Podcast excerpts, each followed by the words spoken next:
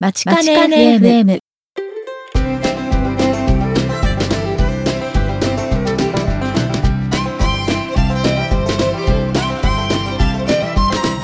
皆さんこんにちは。番組パーソナリティの田中直樹です。日笠優です。今回はマチカネ FM エピソード11収録しているのはアメリカ時間で2016年10月30日日曜日。日本時間で10月31日月曜日ですマチカネ FM は大阪大学北米同窓会がお送りするポッドキャスト番組です。グローバルに活躍する半大卒業生にお話を伺い。サンフランシスコの大阪大学北米センターから皆様にお届けします。はい、えーそれでは早速第10回目を始めていきたいと思いますけれども、えっと、最初にゆうさん、あの、この週末になんか阪大の学部生の方がサンフランシスコで開催されて、なんかとある大会に参加されていたと、まあそういうようなお話を聞いたんですけど、それについて少し教えていただけますか？はい、えっと、バイオモットっていうものなんですけど、えっと、はい。国際生態分子デザインコンペっていうんですけれども、それの世界大会みたいなのがジャンボリーっていうんですけど、そのはい大会がカリフォルニア大学サンフランシスコ校で、えっと、29日、ちょうど昨日ですね、とうん。今はい日で開催されていまして、はいなんと大阪大学からチーム阪大っていう形で参加していたんですよ。うん。なので、あの、金曜日に サンフランシスコ入りして、もう寝る間もないまま、あの、翌日 8時朝8時から、はい。朝8時から。そうなんですよ。早いですね。はい。こちらのあの大学生が生体文書、あの、ナノスケールで制御するためのシステムとか、そういうものを設計したり、あの構築したり、あの解析したりした、そういう研究結果をこう発表するっていうデザインコンペなんですけども、いろんなところから、うんうんうんあの来られていて、皆さん英語でプレゼンして、はい、うんはチーム反対頑張ってました。応援してきました。あ、うんと、実際に見て、会場の方に行かれて見てこられたんです。そうですね。結うん構難しかったです、自分は。内容が専門的だったっていうことですか、ね、そうですね。内容が専門用語がダーッと並んでいたので、まあ、いろんな国によって、まあ、色、あの、なんなんですかね、こう、コンペの仕方もこう色が違ったりとかして面白かったんですけど、でもやっぱり言ってる内容は、うん、みたいな。なのではいその学部の学生さんそうですね。ね。はい。なん大体何年生ぐらいの方とかわかりますか、えっと、1年生とはい2年生だったかな。ちょっと。ああ、じゃあ、はい本当にまだ入学されて、特に1年生だったらまだね、半年とかそのぐらいで、こんな大会に出る。なかなかすごいですね。そうなんですよ。なんかもう、海外初めてっていう学生さんとか。はいはい、はい。はい、いて、もうそ、そんな状態ですごく頑張っていらっしゃってて、で、なんか、これからまた毎年、こう、この大会にこう、あの、参加していきたいっていうことみたいなので、まはいた次回、あの、ちょっと、ね、研究の内容とか私もここで、あの、報告できるようなレベルではないので、またちょっとはいお話を聞けたらなって思ってます。ああ、その、今回の大会が終わって、その学生さん帰国された後に、そうですね。感想とか聞けたらなと。そうですね。はい。もし、その機会があればぜひお聞きしたいですね。そうですね。で、あの、今、現役の阪大生のお話をしていただいたんですけど、まあそれと別にちょっと卒業生の話少しさせていただこうと思うんですけど、はい。あの、北米同窓会の元会長の岡井さんからちょっとご紹介いただいた話なんですけど、うん。なんか、阪大機械クラス会とかそういう集まりがあったみたいで、そこでその岡井さんが、えっ、と、阪大卒業生の星野さんという方とお話をされたと。で、その星野さんは海外勤務の経験があるエンジニアをされている方ということなんですけど、うんなんかあの技術だけではなくて、まあ、芸術といいますか文化的な、まあ、そういうお話にも非常に造形が深い方で、なんか学生時代から音楽活動もされてこられた方っていうことなんですね。うんうんで、あの、その星野さんがなんか食の文化と音の文化っていうタイトルで、何ですか、なんかエッセイみたいな感じなものですかね。それを5回ぐらいにわたって書いていらっしゃるみたいで、あそれは。あの。はい、そうです。それをあの提供いただきましたので、Facebook の、えーその北米同窓会のページにアップさせていただいております。で、あのー現在先週末に第1回を公開したところなんですけど、あうんうん先ほど言ったように5回分ありますので、週に1回1つずつ公開させていただこうかなと思っています。で、内容はそのタイトル通り、あの海外での食べ物のお話だとか、その音楽活動のお話を、そのご自身の経験に基づいて綴っていらっしゃいまして、まあ、非常に興味深い内容になっておりますので、ぜひ、その Facebook のページの方でご一読いただければいいかなと思います。あ、そうですね。確か1回目なんかアイリッシュパブとか、アイリッシュダンスとかなんかそんな感じでしたよね。そうですね。はい。はい。面白そうですね。では、えーショートトークそのあたりにしまして、今回も、えーメイントピックに入る前に、阪大関連のニュースをいくつかピックアップして紹介していこうと思います。ゆうさん、よろしくお願いいたします。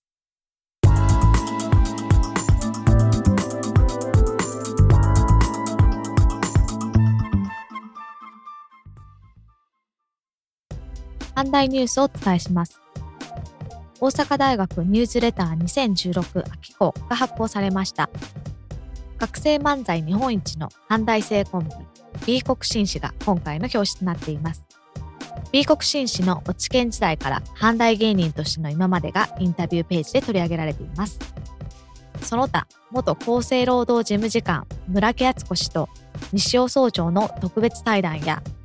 伊勢志摩サミットで活躍した OB、OG のインタビュー、特色ある教育、研究など、中身の濃い一冊に仕上がっています。10月25日、東京新聞より、研究プロジェクトの一環として、昨年4月、大阪大学医学部内に設けられていたオートファジー、自食作用の研究拠点が、25日の学内会議にて、正式な医学部附属施設として承認されました。オートファジー研究でノーベル医学生理学賞が決まった大隅義則東京工業大栄誉教授の弟子吉森保教授がトップに就任しました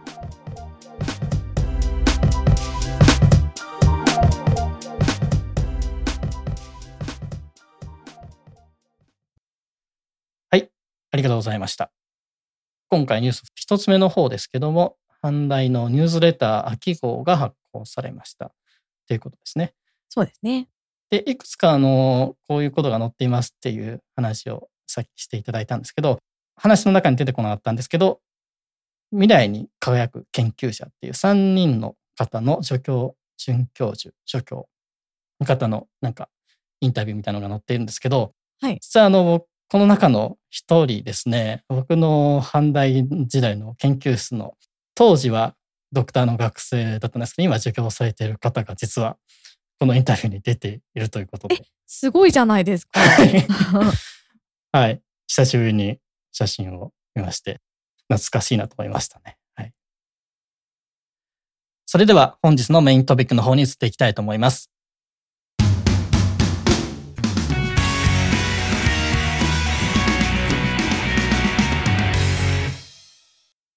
今回は大阪大学理学部化学科の卒業生で、旭化成アメリカの元顧問でいらっしゃる古山敏之さんをお迎えしています。古山さん、本日はよろしくお願いいたします。どうぞよろしくお願いいたします。よろしくお願いいたします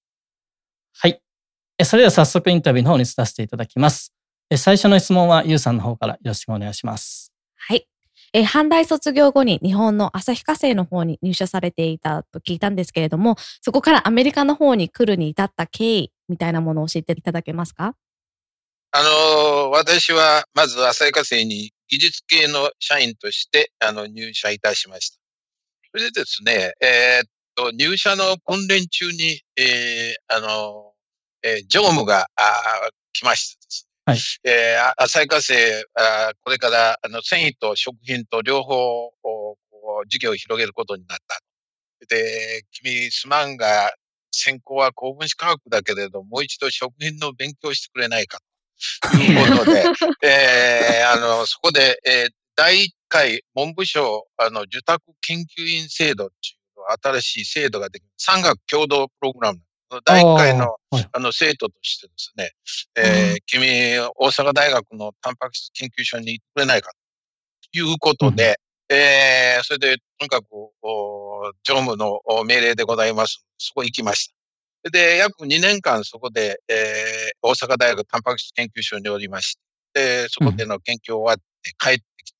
帰ってきたらですね、今度は旭化成新たにこの繊維の新しい技術を海外からえー輸入することになった。君もう一度すまんが、公文誌の方に戻ってくれないかという話がありましてですね。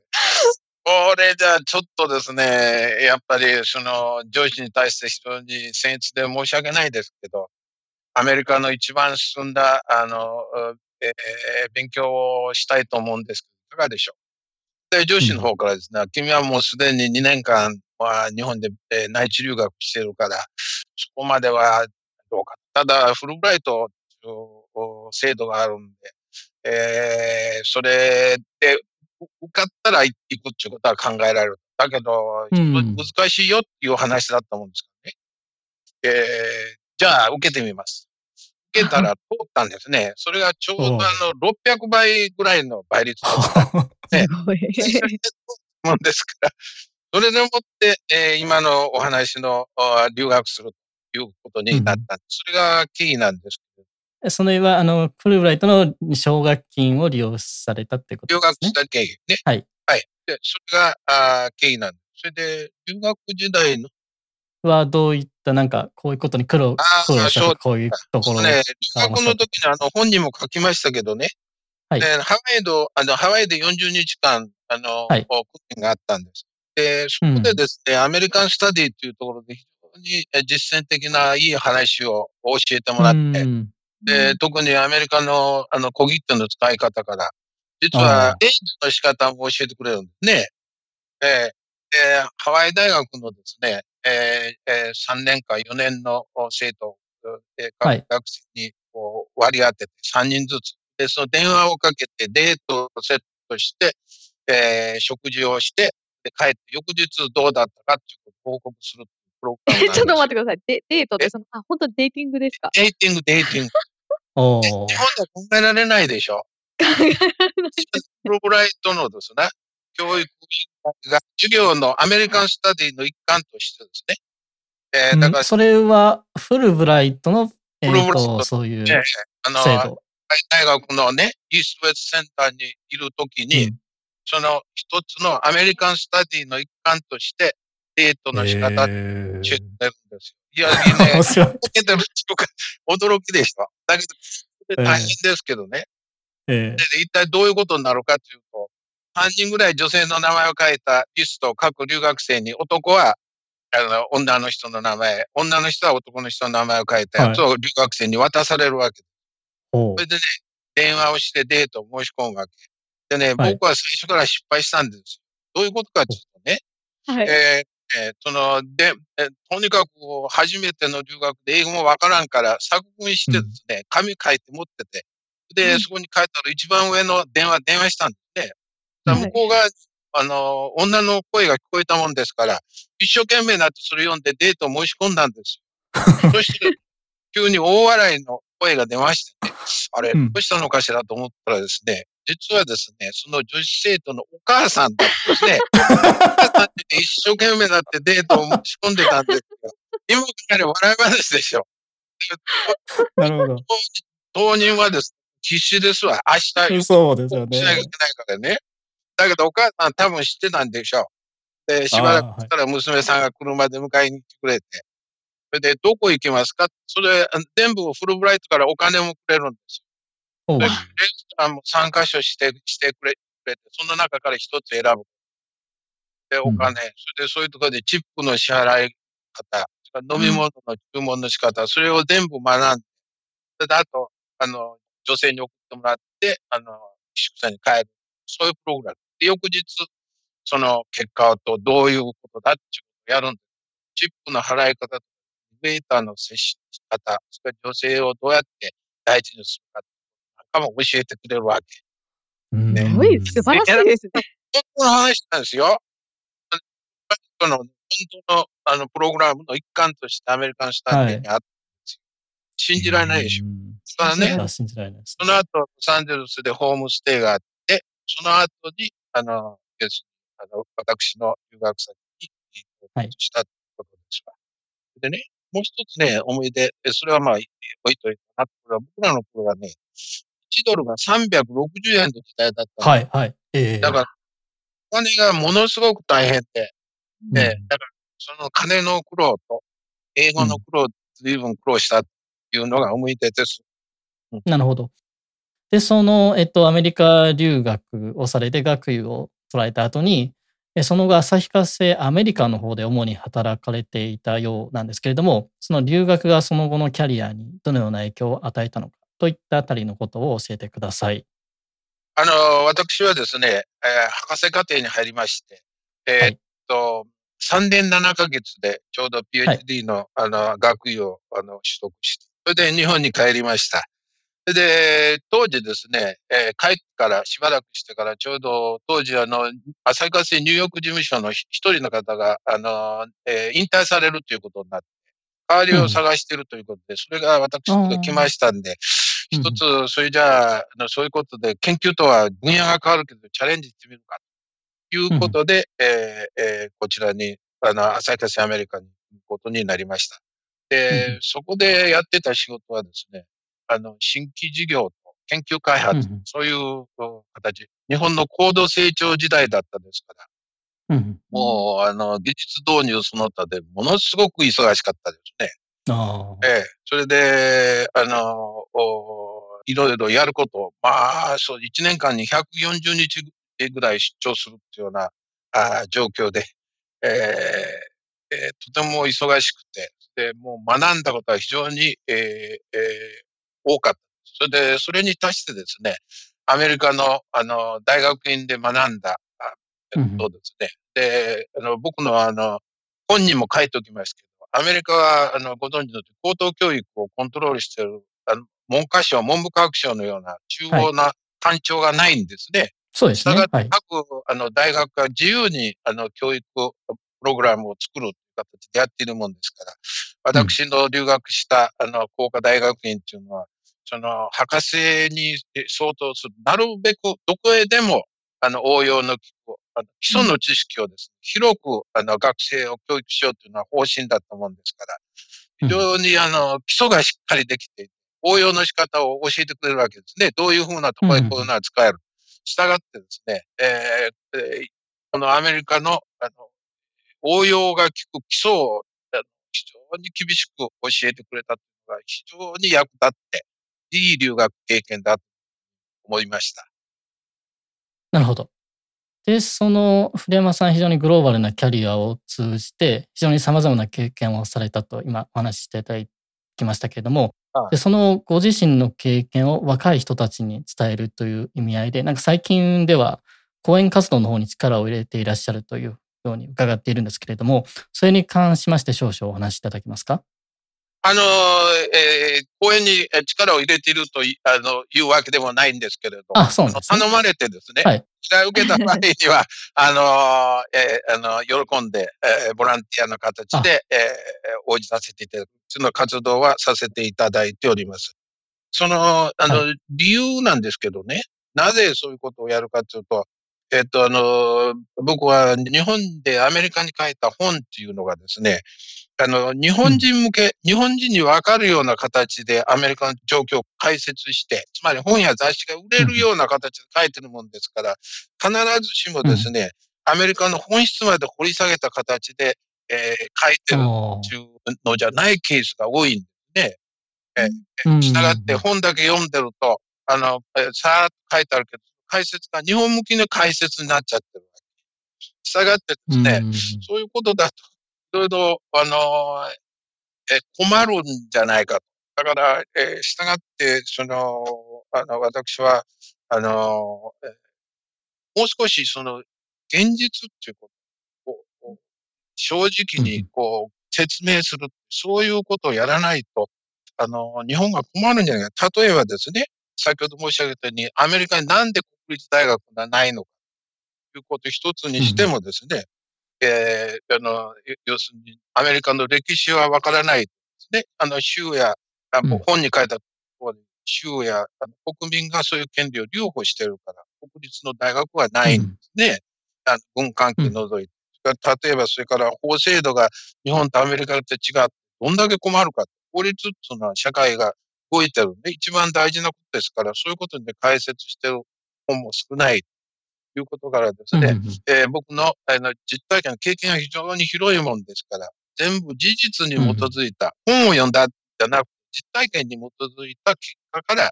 もしかしたら若い人たちもお役に立てることがあるんじゃないかという、その立場で、あの、えー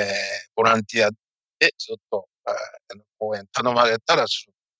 だから、会社内及び、えー社内及び社外両方ですね、そういうことで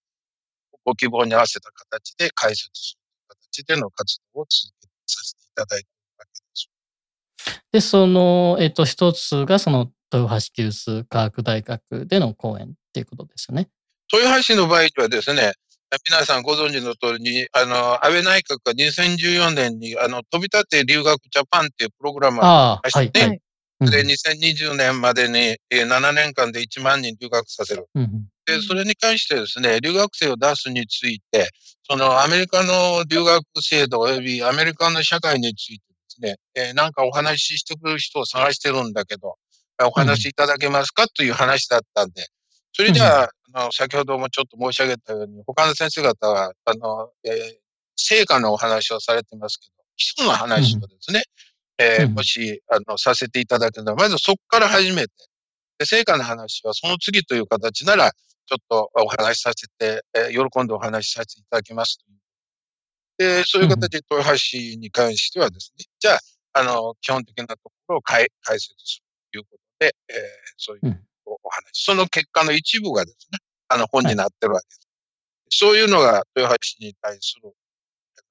経緯です。それで、特別講義の先生方はそういうことを見ないでやって、で僕はそういう形でしたので、で、その書籍タイトルが、えっと、未来の創造っていうタイトルで、えっと、つい1ヶ月前ぐらいに、えー、発売開始されたということです、ね、そうです。10月のね、3日にね、ちょうどね、豊橋のね、あの、え豊橋は長岡技術大学と一緒に。えっと、長岡技術科学大学と一緒にということですね。ええ。あの、あの、えー、専門学校からあの卒業された方の高度教育をさらに博士課程まで続けると言って作られた国立大学ですね。うん、で、ちょうどね、創立40周年だったわけです。で、はい、40周年の記念日がね、10月の3日に豊橋で開催で、それに僕も呼ばれて行ってきて、それで今度帰ってきて、うん、帰ってきたばっかりというのは、そういうで ですね、そのための、えー、講演ということで、えー、私があのコンタクトを受けた。で、あの、なんていうか知らないけど、第一章に、えー、入れますよということになりまして、うん、で、そういう形で、えー、解説書をまず最初に入れる形になったっていうのが、聞いてあります。で、10月3日に、だいたい800名ぐらい来ましてね、はい、豊橋で大きな式典がありました。で、私も、あの、えー、呼ばれて、いろいろ参加させていただいたということです。そうですね。その、あの、古山さんの講演が書いてある本を読ませていただいたんですけども、あの、これから活躍される職名っていうところですごく、はい、あの、私も留学をしてるんですけれども、なんかこう、やっぱ基礎、なんでそこがそうなってたのかっていうのを、こう、理由づけて、なんか説明してあって、すごく、あの、興味深く読ませていただいたんですけれども、はい、一番最初に驚いたのは、53年間っていう、すごく長い間にわたって、こう、旭化成っていう一つのグループに在籍したっていうところなんですけれども、あの、アメリカってやっぱりキャリアアップのためにこう転職を繰り返すっていうのが普通なことで、皆さんこう、そんなに同じ会社にずっと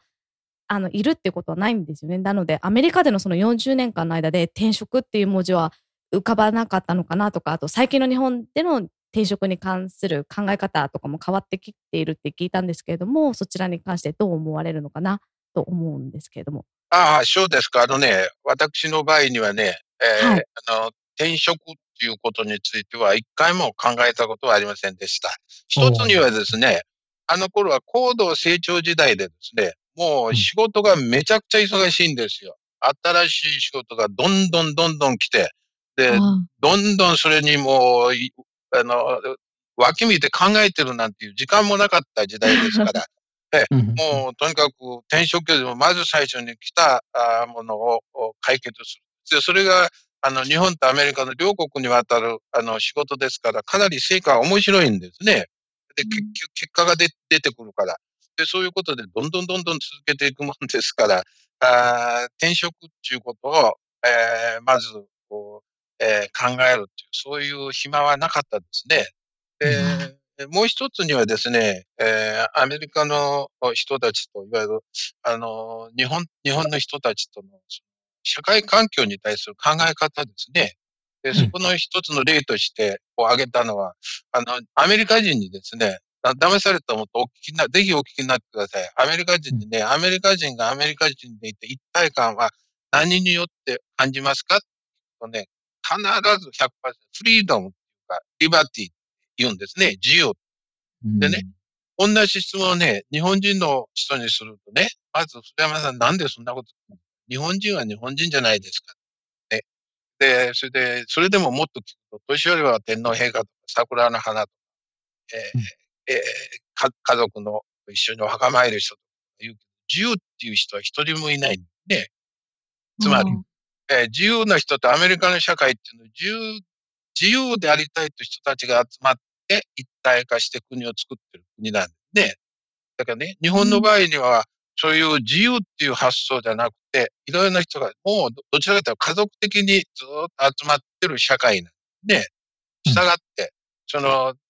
要するに会社なら会社の中で、その中で企業内教育、計画採用、終身校制度っていう形のシステムの中で、教育が行われ、そこの中で、企業の中で、いろいろ、あの、えーキャリアアップをやっていく形の進め方が非常に多いわけです。うんええ、それで、あの、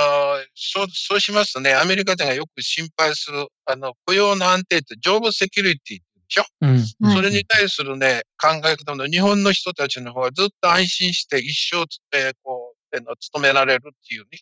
社会としての安定感もあるんですね。だからね、だ新しい分野のサービス業とか、から新しいその情報産業関連のお新しいえ分野なんていうのは、あのえー要するに社内だけで育った人で間に合いませんから、転職者は大いに入っていただいて大いにやろうと動きが出てますけれど、しかし、あの、えっと、日本の会社はし会社内でこう育成するっていう、そういう、あの、うんうんうんえーえープログラムが出来上がっておりますので、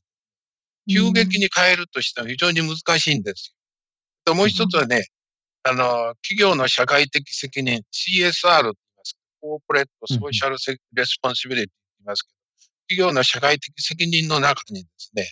日本の会社は必ず従業員に対する、あの、ためのものっていうのが一つ入ってるんですよ。で、アメリカン会社場合のアメリカは株主のためのもの、ザッチイッツなんですよ。うん日本とアメリカとはそういう、あの、構造自体が随分違うんですね。うん。だからね、そういう中で転職を考えたことがあるかというお話で、おそらく、あの、私の場合には、企業内での忙しい、それで企業で新しくいろいろな分野を経験していく、えーありまして、一度も考えたことがなかったっていうのが、あの、今までの経緯であります。で、その転職はされなかったということも、まあ、若干関係してくるかなと思うんですけど、書籍のあの、えー、古山さんのご講演の方の最初の方にも書いてあるんですけれども、40年にわたる旭化成アメリカでのこのキャリアにおいて、旭化成の全製品の技術に関する案件に対応してこられたということですよね。ええ。でこれあの書籍の方にすごくさらっと書いてるんですけど、実際問題、旭化成は非常に多彩な分野の製品を扱っていらっしゃるかと思いますので、まあ、それぞれの分野の技術のことを理解してですね、さらにまあ時代の変化に対応していくというええ、そういうことはまあ正直なところ結構、これはかなり大変じゃないかなと思うんですけど、まあ、そういったように、あの、様々な分野の技術のことを継続して学んでいく際の秘訣など何かありましたらぜひ教えてください。そうですか。あのね、アメリカはね、その点、とはいってもいい仕組みを持ってるんですよ。ほうほうアメリカの社会はね。それはどういうことかって言いますとね、あの、すあの専門職なんですね。コンサルタント、弁護士、法認会計士、統計分析家とかですね、そういうエキスパートとスペシャリストが時間で使えるっていうのがね、いい仕組みになってるわけです。だからね、新しいプロジェクトが来ると、それの分野のコンサルタント、大学の先生から、あの、えっと、えマッケンジーみたいなコンサルティングファームがね、どっからでも雇えるわけ。うん技術の専門の人はね。それから、弁護士さんからは、あの、その分野での今の法的な環境を聞くことができるわけ。で、公認会計士さんからはですね、どういうふうにすれば一番有利にえーえーこの仕事が展開できるかっていうアドバイスを受けることもできるわけです。それからうん特に、あの、あの、医療、おあの医薬の薬の開発なんかの場合にはね、えー患者さんと、それから病院の病気の結果を統計的に処理する人たちがいるんですけど、バイオスタスさんって言いますけど、はい。そういう人たちをですね、あの、非常に簡単に、あの、使えるわけです。うんだからねそういう人たちを使いながら、あの、あの、えー仕事をしていくわけ。日本なら社内、社内でいろいろそういう専門家を探すんですけど、アメリカは、あの、今おっしゃったように、転職その他でどんどん動く、自由に動く社会ですから、その人たちを支える、そういうエキスパート仕組みが非常にうまくできてるんですよ。時間で、時間で雇えるわけ。時間で。だからねそのいいネットワークを早くどうやって作るかっていうのがですね、えー、例えばそういう駐在その他の活動する成功と、えー成功しない人との分かれ目になるが考えられる。ね。えーだからね、うん今おっしゃったように非常に広いことをね、扱う場合、例えば今言ったように、デスラプティブテクノロジーの話を僕ちょっと書いときますけど、そういう新しい IoT って一体何だっていうことから始めるところからね、自分でやってるよりも、まずその IoT をやってる、あコンサルティングファームがありますから、そこ行ってそこの専門家さんにね、ブリーフィングで2時間やってもらう。こことこことやれっていうことになると、あとは自分でやればいい。うそれから、あの、専門、それから政府関係ではど、どこが許認可をやってるかっていうのは弁護士事務所にわかるわけですね。うんだからど、どことどこと政府関係を抑えてね。で、うんそういうエキスパートを使うと。この国では非常にうまく仕組みができてるんです。日本はまだまだですね。うん、じゃあまあそういういろんな分野のまあ最低限の基本的な知識みたいなのはまあさすがに必要かと思うんですけれども、まあえー本当に専門的なところは、はいえーとネットワークが大事といいますか、もうこういう人に聞けば、えー、分かると。そういうことを知っていることが重要ってのね、ネ。ットワークはね、ちょっとまはた別の意味で大切大切なんですね。ネットワークというのはね、例えばあの、えーきえーね、企業と企業とで、あの、激しい競争をしたりですね、訴訟を起こして、い、ろいろ企業同士でやるでしょ。で、そはいれで決着したらね、必ずお互いにいい友達になるんです。ね。なぜかっていうとね、お互いに力量がわかるじゃないですか。そうするとね、もう今度は解決したら仲良くやる方がお互いに有利だっていうのがアメリカ人のフェアな考え方ですね。だからね、、争った後、あの、いつまでもしつこく残るっていうのはね、えいつまでもっていうのはアメリカの、少なくともアメリカの、あの、うんえー正当な文化じゃありませんよね。だから必ずいい友達と残ります。僕はそれを非常にえー大切にして、それをもってネットワークと称してるんですよ。だね、うんうんうん非常にいろいろな高い地位の人たちの友達がね、うん残ってきますでしょ、だからその人にね、嘘を言わないで、ちゃんと、あの、要点を教えてくれます。うんうんうんだからね、ネットワークは地としてそういうことを使って、もちろん、あの、弁護士さんとか、あの、えーエキスパートの人たちのネットワークも大切ですけど、そういうエキスパートをうまく使うっていうのはね、うんまた別に、だから違う分野によって全部、あの、えーそういうエキスパートのグループを持ってないとダメなんですね。で、人によって好みが、あの、えー同じ会社、社内でも、あの、このトップの人同士で合う人と合わない人があるから、合わないときには違うグループをどんどん持ってくる。そのぐらいのことしてやらない。だけど、日本のエグゼクティブは必ずアメリカのエグゼあの、エキスパートのチームは非常に好みますよ。うん法律がとってもいいですから。うんええだからね、そういう人たちをうまくあの使っていくと、あの、えー分野が非常に広くても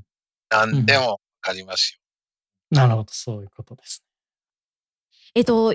このインタビューであの古山さんの今までの成功の陰にこうアメリカでの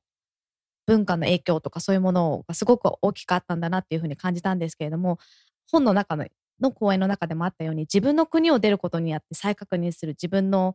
日本の文化の良さとか国民意識っていうものがあると思うんですけれども長い間自分の国を出てしまっこう40年間とか出てしまうっていうことによって自分がどこにこう所属するのか。私は個人的にやっぱりアメリカから日本に帰るとやっぱりちょっと浮いてしまう部分もあったり。でもやっぱりアメリカにいるとやっぱり日本人としての自分をすごく感じたりとかするんですけども、そういうアイデンティティをこう、守っていくために心がけていたことだとか、そういうのはありますか？えっとですね、えー、あの、結論から申し上げますと、あの、私はそういう経験は、あの、あまりありませんでした。うん、で、あの、えっとね、愛国心という形から言うと、うん、あの、最初に、あの、英語についてもそうなんですけど、最初、あの、アメリカに来た時には、あの、英語を話す方が難しくて、聞く方が楽だと思ったんですけど、その後すぐすると、今度は話す方が楽、聞く方が難しいという感じになるんです。同じようにですね、えー、あの、アメリカにしばらくおりますと、あの、とっても日本がいいという愛国的にもなる。で、もう少しするとですね、うん、今度はやっぱり、あの、日本はここはいいけど、ここはどうかなっていうふうな、そういう、あの、客観的に日本を見るという感じになってくるわけ。だけど、ところが先ほど私申し上げたように、私たちの一生懸命やってる時代には、高度成長時代からね、日本がどんどんこう、拡大しなきゃいけない。というところ、そういうところの時代だったもんですからね、もうとても忙しくて、アイデンティティよりももう考えるゆとりもなくて、まあ、一生懸命、えー、やってきたという感じですね。で、それから、あの、私の場合感じたのでですけど、アメリカっていうのはそういう、あの、先ほど、あの、申し上げたように、自由っていうことで、フリードムでまとまってる人たちですから、そういう個人がですね、集まるときになんかその個性のあった人たちが一体化する、インテグレートするって言いますけれど、その一体化するっていうことがね、によって国が成り立ってるということだから、うん、みんながなんか逆にそういうある程度そういう、あの、えー、私は、あの、えー、日本人ですか、アジア人ですという感じを持ちながら集まってるっていう感じの社会っていうんじゃないかという、あの、気もいたします。えー、それから、ご存知のにアメリカ10年に1回国勢調査ってありますね、センサス。あれには必ずね、アジア人っていうような印に印をつけなきゃいけないわけね。だからアイデンティティが自分がどっちかこっちと言いながら、アメリカのそういうセンサスなんかではそういうふうに変わってだけどね、センサスも昔、昔は、あの、ホワイトかイエローとかね、えー、ブラックとか言ったんですけど、だだんだんと、プロ、ブラックなんてアフリカ、アメリカンと言ったり、ね、うん、イエローの代わりにアジアンと言ったりって、いろいろその表現は変わってくるんですけど、やはりそういう多様な人たちの集まりっていうね、えー、感じはアメリカは持っておって、そういう人たちに対してみんながこう、えー、貢献しながら一体化してアメリカの国を作ろうという感じはえー、大きい、多いのでですね、その、調和の気持ちを持ちながら、やはりこの日本人の誇りっていうのを持ちながらね、えー、社会の一員として続けていきたいという気持ちは非常に感じますね。うん、えー、だけど、アイデンティティ自体に対して疑問を持つということは、私の場合には、うん、えー、あんまりありませんでした。そうなんですね。興味深かったです。はい、ありがとうございます。あの、また関連する質問なんですけれども、はい、日本人としてここは絶対に世界に誇れるっていう、こう変えていっては、今はやっぱりグローバル化で、こう、いかに外に出て、こう、他のものを学ぶかっていうような世の中だと思うんですけども、変えていってはいけないものっていうものは何だと思いますか？え、あのね、あの、私は、あの、今まで、あの、3週間ほど日本に行っとったんですけどね、日本の安全な社会っていうのはね、やっぱり世界に非常に貴重な、あの、ものだと思います。で、あの、観光客が来たとしても、もう日本に来ると、やはりほっとしてですね、えー、その安全な社会ありがたい。で、私は、あの、ほぼ、あの、8月には、えー、リバークルーズで、東欧の方にも行っておりましたし、その前は、あの、えー、クルーズでやはりあのイスタンブールにも寄りましたけども、うん、やはりそういう社会っていうのはもう非常にストレスっていうか、いつも緊張感がおりましてね、なかなかこう、あの、落ち着けない。で、ところが日本のその安全な社会に行きますと、非常に自分を取り戻せてほっとするって感じを受けます。で、で、特に、あの、えー、変な話ですけれども、お手洗いですね、公衆便所っていうことに対して、私ニューヨークにいるといつも観光客が困るんですけど、便所を探すといつも大騒ぎしてる。ん。で、そうですね。えだからね、そういう、ね、あの、従ってですね、そういうの日本においでになったら、すぐわかる地下鉄でもね、えー、どこでも浅草の観音様に行っても、綺麗な公衆で便所が必ずありますね。だからね、ああいうその安全というのは非常に大切だし、もう一つはその日本人のマナーの良さで、ある程度その、あの、えー、お互いに尊敬し合いながらですね、えー、こう、えー、暮らしていく。それであんまり人を騙したり、悪いことしたりっていうことはあんまり気にしなくてもいい。ある程度、あの、えー、行列して、もう、えー、駅でも何でも教えへし合いっていうのはまだ、まあ、ラッシュは別ですけれども、ね、そういうところではね、やっぱりマナーの良さっていうのはやはり誇れるもので、私はそういう点は日本のいいところとしてやり続けていっていただきたいと思います。あそうですね。そうですね。なんかマナーという点では、なんか震災とかそういう状態でもすごい、そう、ちゃんと列に順番に並んでっていうところがすごい報道とかされてて。ええ思うでしょ。それもうね、だからね、あの、ビジネスの社会でも、はい、そうなんですよ。要するにね、えー、はい、どこまで信用できるかっていうことね。それと、えー、どういう契約にすべきかっていうことで、よく気をつけないといけないんで、うん、えー、えー、例えば契約するときに、あの、別れのところ、ディフォース条項、離婚条項とも言いますけどね、そこをどこまであの書くかっていうのはね、うん、ある程度そのエスニックグループっていうか、うん、考えなきゃいけないとかあるんですよ。だから日本の場合にはな、そんな契約をやったら、こうこうこうって言うでしょ、うん、その、離婚条約までどこまで書くっていうことは、あんなもの、あんまりやりませんよね。えー、だけど、あの、えー、この国で契約をやるときには、うん、あの、こういうタイプの人の場合には、その、あの、離婚するときには、どういう条件でどうするか、細かく書いて、大変で、訴訟になっても考え方が違い。ますから、喧嘩な感情的になると、もう収集がつかなくなる。うん、だからそういうマナーの良さと、そういう点での、うん、あの、信頼できる人間、ね、人間関係っていうのはね、日本で非常に貴重ですから、それだからこそ、あの、日本は今、欧米の諸国と一緒に肩を並べてですね、仲良く、あの、一緒に、あの、アジアのリーダーという形で進められる、一つにはそこがあるんじゃないかと思います。そういう点は、僕は若い人も大事にですね、ぜひ、あの、維持していっていただきたいに思います。はい、そうです。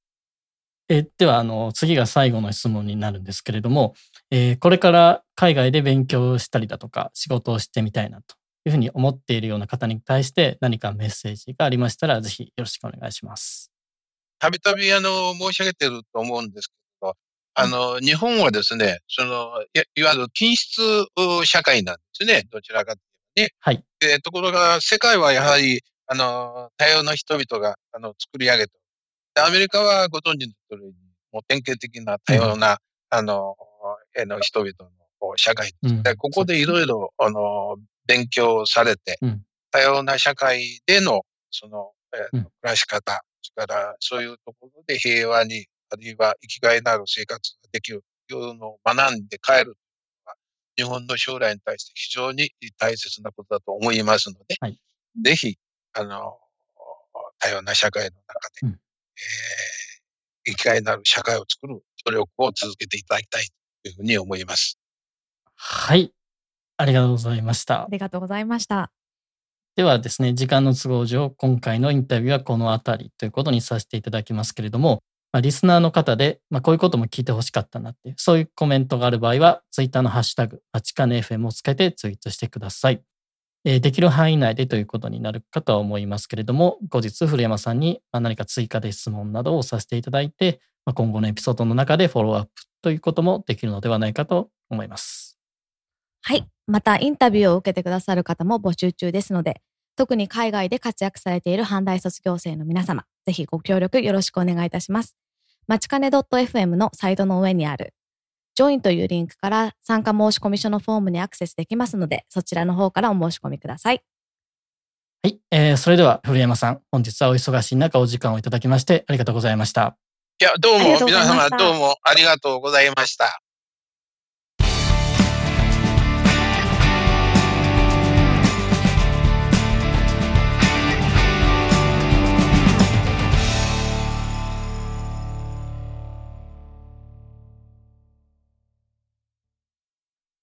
えー、古山さんのインタビューの様子をお聞きいただきましたが、いかがでしたか？もうなんかすごく面白かったですね。なんかこう、はい。カットされてしまった部分とか聞けたりとかして、はい、本で読ませていただいた講演にまたさらにプラスされた感じですごく面白かったですね。はい。ここでしか聞けない、まあ、特に最初の方でお話しいただいたそうですね。の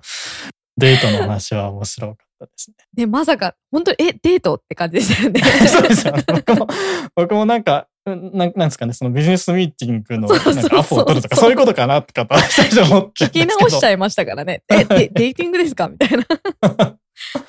はい、まあそうですね、そういう、えー面白いお話もあれば、えっと、なんか最後の方では、なんかネットワークはこういう意味で重要ですとか、そういう、ね、ビジネスよりの話まで、はい。すごいいろんなご経験をされている方ということがあるので、その経験に基づいたいろんなお話を聞けたっていうことはすごい良かったかなと思いますね。そうですね。いろいろな面からのお話を聞けて、すごくためになりましたね。毎回毎回、マチカネ FM、なんかパワーアップしてる感じですね。はい。ちょっと今回はさすがにあのね、かなり目上の方なんで、緊張はしましたけれども、すごく話しやすい方で。そうですね。はい。はい、良かったですね。ありがとうございました。はい。えーそれではゆうさん、最後にイベント情報の紹介の方よろしくお願いします。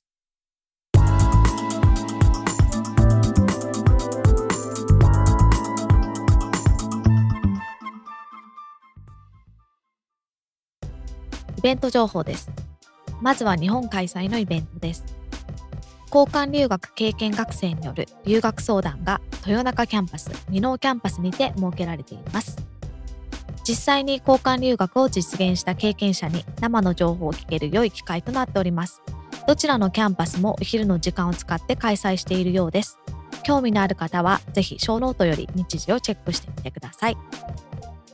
第57回まちかね祭今年は11月4日金曜日から11月6日日曜日までの3日間にわたり開催されますまちかね祭のイベントの一つ11月5日のライブイン判断2016ではラブライブの星空凛役などでおなじみの飯田里穂さんが来られるそうです大阪大学の集い in 東京は12月3日土曜日に東京学士会館で開催予定です続きましてアメリカのイベント情報です。阪大北米同窓会ロサンゼルス地区年次総会は11月5日土曜日にホリデーインロサンゼルスゲートウェイにて開催されます。続きましてサンフランシスコで恒例行事となっています。サンフランシスコインターナショナルティーフェスティバル。こちら11月6日日曜日朝10時半より午後5時までポートメイソンにて開催予定です。入場チケットは20ドルとなります。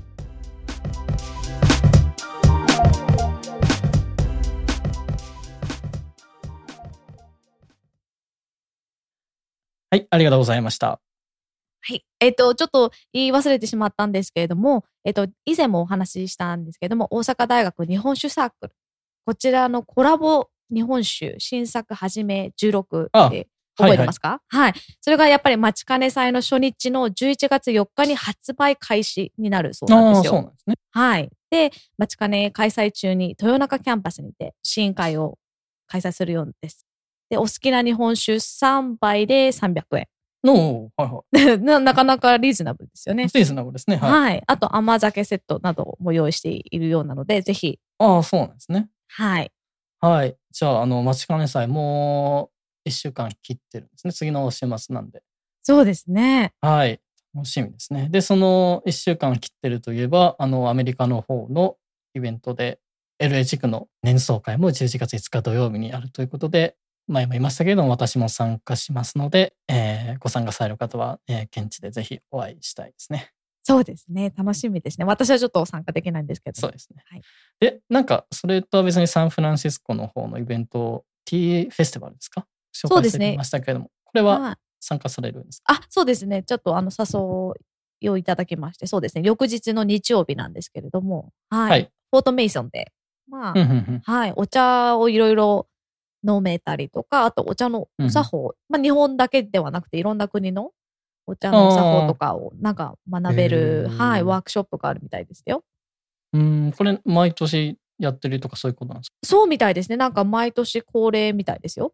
えー、はいあ本当だ。 Fifth Annual って書いてますうね。ん。うーん。かりました。ちょっと、はい僕楽しみは逆に行けないですけど。そうですねは。い ロスなんで。はい 私が、はい、サンフランシスコで楽しみたいと思います。はい、わかりました。はいえーそれでは今ご紹介しましたイベント情報を含めまして、今回お話しした内容の show note は番組のサイト、まちかね .fm スラッシュ11でご確認いただけます。さて、直樹さん、次回はどんな内容になりますか？はい、えー次回はですね、えー大阪大学の豊中キャンパスとつなげまして、えー先ほどもお話に出ましたけれども、日本酒サークルの方から、えーお話を伺わせていただこうと思っております。そうですね。また新しい日本酒の初めのお話であったりとか、これかはらどうやって世界に進出していくのかとかお話聞けたらいいですね。そうですね。で、あの、阪大とつなげてということで、普段とは環境が違ってくるんですけれども、まあ、今のところ、次回はライブ配信の方も行う予定で準備を進めております。えー、まちかね .fm スラッシュライブのページにライブ配信のスケジュールをまとめた Google カレンダーへのリンクを載せてありますので、えー今後のライブ配信の予定はぜひそちらのカレンダーの方を購読してご確認ください。えー番組へのご意見、ご質問、ご感想などは、ツイッターのハッシュタグ、まちかね FM をつけてツイートしていただけましたら、こちらの方で確認させていただきます。番組の公式ツイッターアカウントは、アットマークまちかね FM ですので、えーそちらもよろしければフォローしてみてください。えまた、iTunes の方で番組のレビューができるようになっておりますので、そちらの方もぜひよろしくお願いいたします。よろしくお願いいたします。それでは本日はマチカネ FM 第11回をお聞きいただきありがとうございました。ありがとうございました。次回もお楽しみに。